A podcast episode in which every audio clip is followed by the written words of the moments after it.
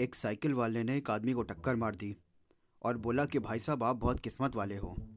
आदमी ने बोला, एक तो तूने मुझे टक्कर मार दी और ऊपर से मुझे किस्मत वाला कह रहा है। तो साइकिल वाला बोला, देखिए भाई साहब, आज मेरी छुट्टी है तो मैं साइकिल चला रहा हूँ, नहीं तो मैं ट्रक चलाता हूँ।